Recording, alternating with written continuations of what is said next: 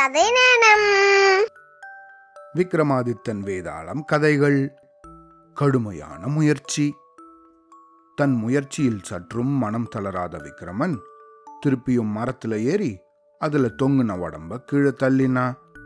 அப்புறம் அவன் கீழே இறங்கி அதை தூக்கிண்டு மயானத்தை நோக்கி போகும்போது அதுல இருந்த வேதாளம் விக்கிரமனை பார்த்து, மன்னா, ராத்திரி பகல் பார்க்காம இந்த மயானத்துல நீ இவ்வளவு கடுமையான முயற்சி செய்யறது யாருக்காக? உன்னோட ஏதாவது லட்சியம் நிறைவேறதுக்காகவா அல்லது வேற யாருக்காகவோ செய்யறியா? கிருபானந்தா அப்படிங்கிற வஞ்சக யோகி ஒரு தடவை 3 பேரை ரொம்ப சிரமப்பட செஞ்சான். அவனோட கதையை சொல்றேன் கேள் அப்படின்னுச்சான் வேதாளம். ஒரு கிராமத்துல ராமன், பீமன், சோமன் அப்படின்னு 3 வாலிபர்கள் நண்பர்களாக இருந்தாங்க. ராமன் கல்வி அறிவு உள்ளவன், பீமன் மல்யுத்தத்துல கெட்டிக்காரன், சோமன் தண்ணியில மூழ்கி பல வித்தைகளை செய்யக்கூடியவன். இந்த 3 பேரும் தங்களோட பலவித வித்தைகளின் திறமையால அந்த கிராமத்து மக்களோட ஆதரவாலையும் சொற்ப வருமானம் பெற்று அவங்களோட காலத்தை கழிச்சுட்டு வந்தாங்க. ஒரு சமயம் கிராமத்துல பஞ்சம் ஏற்பட்டதால அவங்க வேலை தேடி ஸ்ரீநகரை அடைஞ்சாங்க. ஸ்ரீநகர்ல ஈஸ்வரன் அப்படிங்கிற ஜமீன்தார் வசிச்சுண்டு வந்தார். ஒரு சமயம் அவர் வீட்டுக்கு கிருபானந்தா அப்படிங்கிற யோகி வருகை தந்தார். ஜமீன்தாரோட உபசாரங்களால ரொம்ப திருப்தி அடைஞ்ச அந்த யோகி, உன்னோட மருமகள் விரைவிலேயே ஒரு ஆண்மகவை பெற்றெடுப்பாள் அப்படின்னு வாழ்த்தினாராம். உடனே ஈஸ்வரனோட மனைவி, சுவாமி, எங்களுக்கு தான் இன்னும் குழந்தையே இல்லையே, அப்படி இருக்க பேரன் எப்படி பிறப்பான் அப்படின்னு கேட்டாங்களாம். கொஞ்ச நேரம் தன்னோட கண்களை மூடி யோசனையில ஆழ்ந்த யோகி, அம்மா, அது தெய்வ வாக்கு. நீங்க யாராவது ஒரு வயது வந்த வாலிபனை தத்தெடுத்து அவனுக்கு கல்யாணம் செஞ்சு வைங்க, அவனுக்கு விரைவிலேயே குழந்தை பிறக்கும் அப்படின்னாரு அந்த யோகி. சரியாக அந்த சமயத்துல ராமன், பீமன், சோமன் ஆகிய 3 பேரும் ஈஸ்வரனோட வீட்டு கதவை தட்டினாங்க. ஈஸ்வரன் கதவை திறந்ததும் அந்த 3 பேரும் தங்களை அறிமுகம் செஞ்சுக்கிறதுக்கு முன்னாடியே கிருபானந்த யோகி அந்த 3 பேரையும் பெயரிட்டு அழைச்சு அவங்க அங்க வந்திருக்கிறதோட நோக்கத்தையும் சொன்னாராம். அத அந்த 3 பேரும் ஆச்சரியத்தோட கேட்டுட்டு இருக்கும்போது அந்த யோகி தொடர்ந்து, இந்த பாருங்க, இந்த ஜமீன்தாருக்கு குழந்தை பாக்கியம் இல்லை. அவரோட மனைவி கர்ப்பமாகிறதுக்காக தசரத மலையில உள்ள வசிஷ்ட மரத்திலிருந்து ஒரு பழம் கொண்டு வந்து கொடுக்கணும். அதை சாப்பிட்டா அவள் தாயாவாள். ஆனா தசரத மலை பத்தி ஒரு சின்ன தகவல் மட்டும்தான் என்னால் உங்களுக்கு தர முடியும். அது மேற்கு திசையில இல்லை. அதனால மற்ற 3 திசைகள்லையும் ஆளுக்கு ஒரு திசையா போய் தேடுங்க.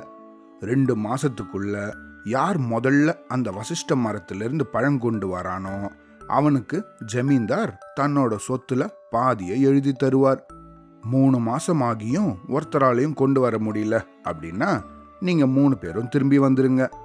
உங்க 3 பேர்ல யார் ரொம்ப கடுமையான முயற்சி செஞ்சானோ அல்லது கஷ்டமான வேலை செஞ்சானோ அவனை ஜமீன்தார் தன்னோட ஸ்வீகார புத்திரனா தத்தெடுத்துப்பார் அப்படின்னாரா அந்த யோகி.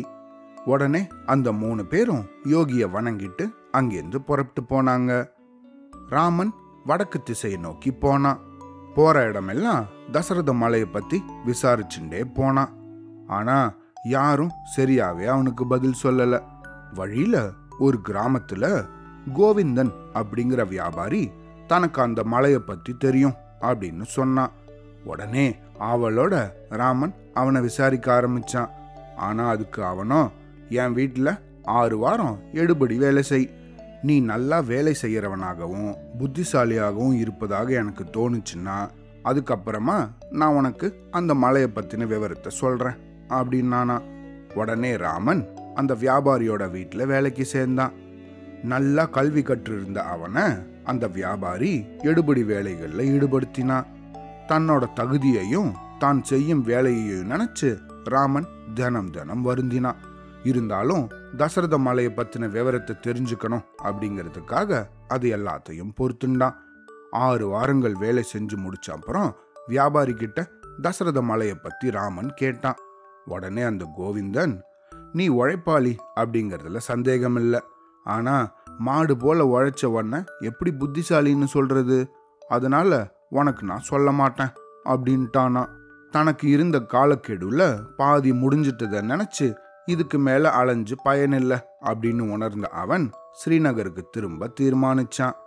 இந்த 3 பேரில் 2வது ஆளான பீமன் தெற்கு திசை நோக்கி போனான்.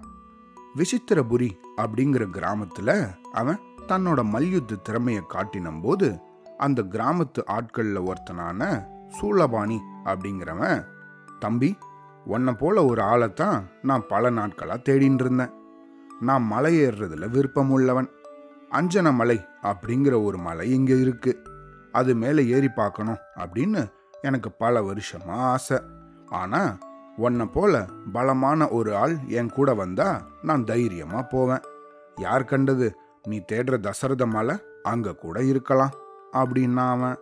உடனே பீமன் உற்சாகத்தோட சூளபாணியோட கிளம்பினான். அந்த மலைப்பிரதேசத்தில் ஏற்பட்ட பல இடையூறுகளை பீமன் தன்னோட புஜபலத்தாலையும் மல்யுத்த திறமையாலையும் அவனுக்கு ஏற்பட்ட எல்லா இடையூறுகளையும் வெற்றிகரமாக சமாளித்தான். இதுக்குள்ளேயே 6 வாரம் ஆனதால் அவங்களால அந்த மலையை கண்டுபிடிக்க முடியல. அதனால் பீமனும் ஸ்ரீநகருக்கு திரும்பி வந்தான். 3வது ஆளான சோமன் கிழக்கு திசை நோக்கி போனான். போகிற இடமெல்லாம் தசரத மலையை பற்றி விசாரித்தும் அவனுக்கு தகவல் ஏதும் கிடைக்கல. ஒரு நாள் முள்ளையாற்றங்கரையில் அமைஞ்சிருந்த மல்லிகாபுரி அப்படிங்கிற கிராமத்தில் ஆடிப்பெருக்கு விழாவில் கலந்துன்னான். அங்கே போன சோமன் ஆற்றில் குதிச்சு நீச்சல் அடித்து பல வித்தைகளை காமிச்சு அங்கே இருந்தவங்களை ரொம்ப பிரமிக்க வச்சான். அங்கே இருந்தவங்களில் மேகநாதன் அப்படிங்கிறவன், தம்பி முள்ளையாறு கடலில் கலக்கிற இடத்துக்கிட்ட மகர தீவு அப்படின்னு ரொம்ப அழகான தீவு ஒன்று இருக்குது. அங்கே போகணும் அப்படிங்கிறது என்னோட நீண்ட நாள் ஆசை. ஆனால் அந்த நீர் சங்கமமாகிற பிரதேசத்தில் ஏராளமான முதலைகள் இருக்கிறதால யாரும் என் கூட வர தயாராகவே இல்லை. நீ வரையா? ஒருவேளை மகரத்தீவு பக்கத்திலேயே நீ தேடுற தசரத மலை கூட இருக்கலாம் அப்படின்னா. இது கேட்ட சோமன் உற்சாகத்தோட மேகநாதன் கூட புறப்பட்டான். 2 நாட்கள் முள்ளையாற்றங்கரையில் மேகநாதன் கூட படகுல பயணம் செஞ்சதுக்கப்புறம் அந்த ஆறு கடல்ல கலக்கிற இடம் வந்துதான். திடீர்னு ஏராளமான முதலைகள் அந்த 2 பேரையும் சூழ்ந்துண்டு அவங்கள தாக்க ஆரம்பிச்சுதான்.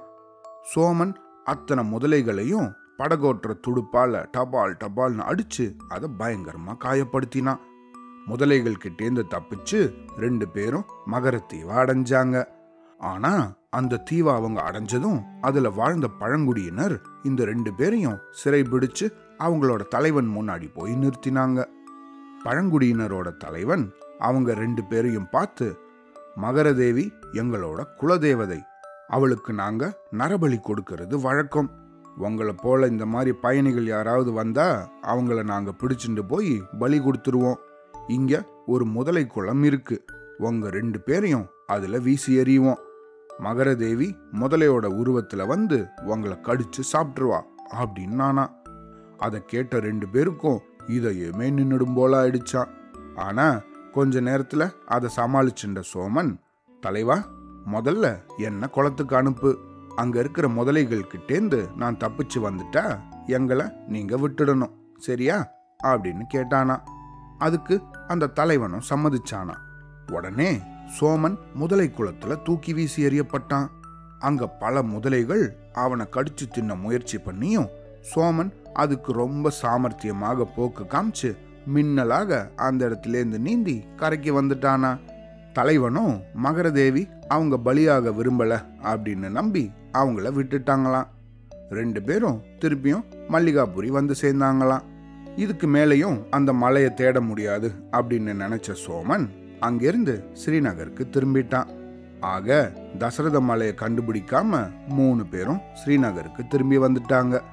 நடந்த எல்லா விஷயங்களையும் கேட்டறிஞ்ச யோகி, இந்த பாருங்க, முன்னாடியே நான் சொன்னபடி தசரத மலையை கண்டுபிடிக்க ரொம்ப கடுமையான முயற்சி செஞ்சவனை ஜமீன்தார் தத்தெடுத்துப்பார் அப்படின்னு சொல்லியிருந்தேன். அதன்படி உங்களில் ராமன் தான் ரொம்பவும் கஷ்டப்பட்டவன். ஆகவே அவனையே தத்தெடுத்துக்கிறதுக்காக ஜமீன்தாருக்கு நான் சிபாரிசு செய்கிறேன் அப்படின்னு சொன்னாராம். இந்த இடத்துல கதையை நிறுத்தின வேதாளம் விக்கிரமனை பார்த்து, மன்னா, தசரத மலையை கண்டுபிடிக்க பீமனும் சோமனும் தான் ரொம்ப கடினமா பாடுபட்டாங்க. உயிருக்கே ஆபத்து விளைவிக்கக்கூடிய சாதனைகள் எல்லாம் புரிஞ்சாங்க. அப்படி இருக்க கேவலம் எடுபடி வேலை செஞ்ச ராமனை போய் எப்படி யோகி தேர்ந்தெடுத்தார்? என் சந்தேகத்துக்கு பதில் தெரிஞ்சும் நீ மௌனமா இருந்தா உன் தலை வெடிச்சு சுக்குநூறாயிடும் அப்படின்னு சொல்லிச்சு. அதுக்கு விக்கிரமன், பீமன், சோமன் ரெண்டு பேரும் உண்மையாகவே பாடுபட்டாங்க. அப்படின்னாலும் அவங்க செஞ்சது அவங்களோட திறமைக்கு பொருத்தமான செயல்களே. அபாயகரமான சாதனைகளை கூட அவங்க உற்சாகத்தோட செஞ்சாங்க. ஒருத்தன் தன்னோட மனசுக்கு பிடிச்ச வேலையை செய்யும்போது அதில் இருக்கிற சிரமம் அவனுக்கு தெரியறதில்ல.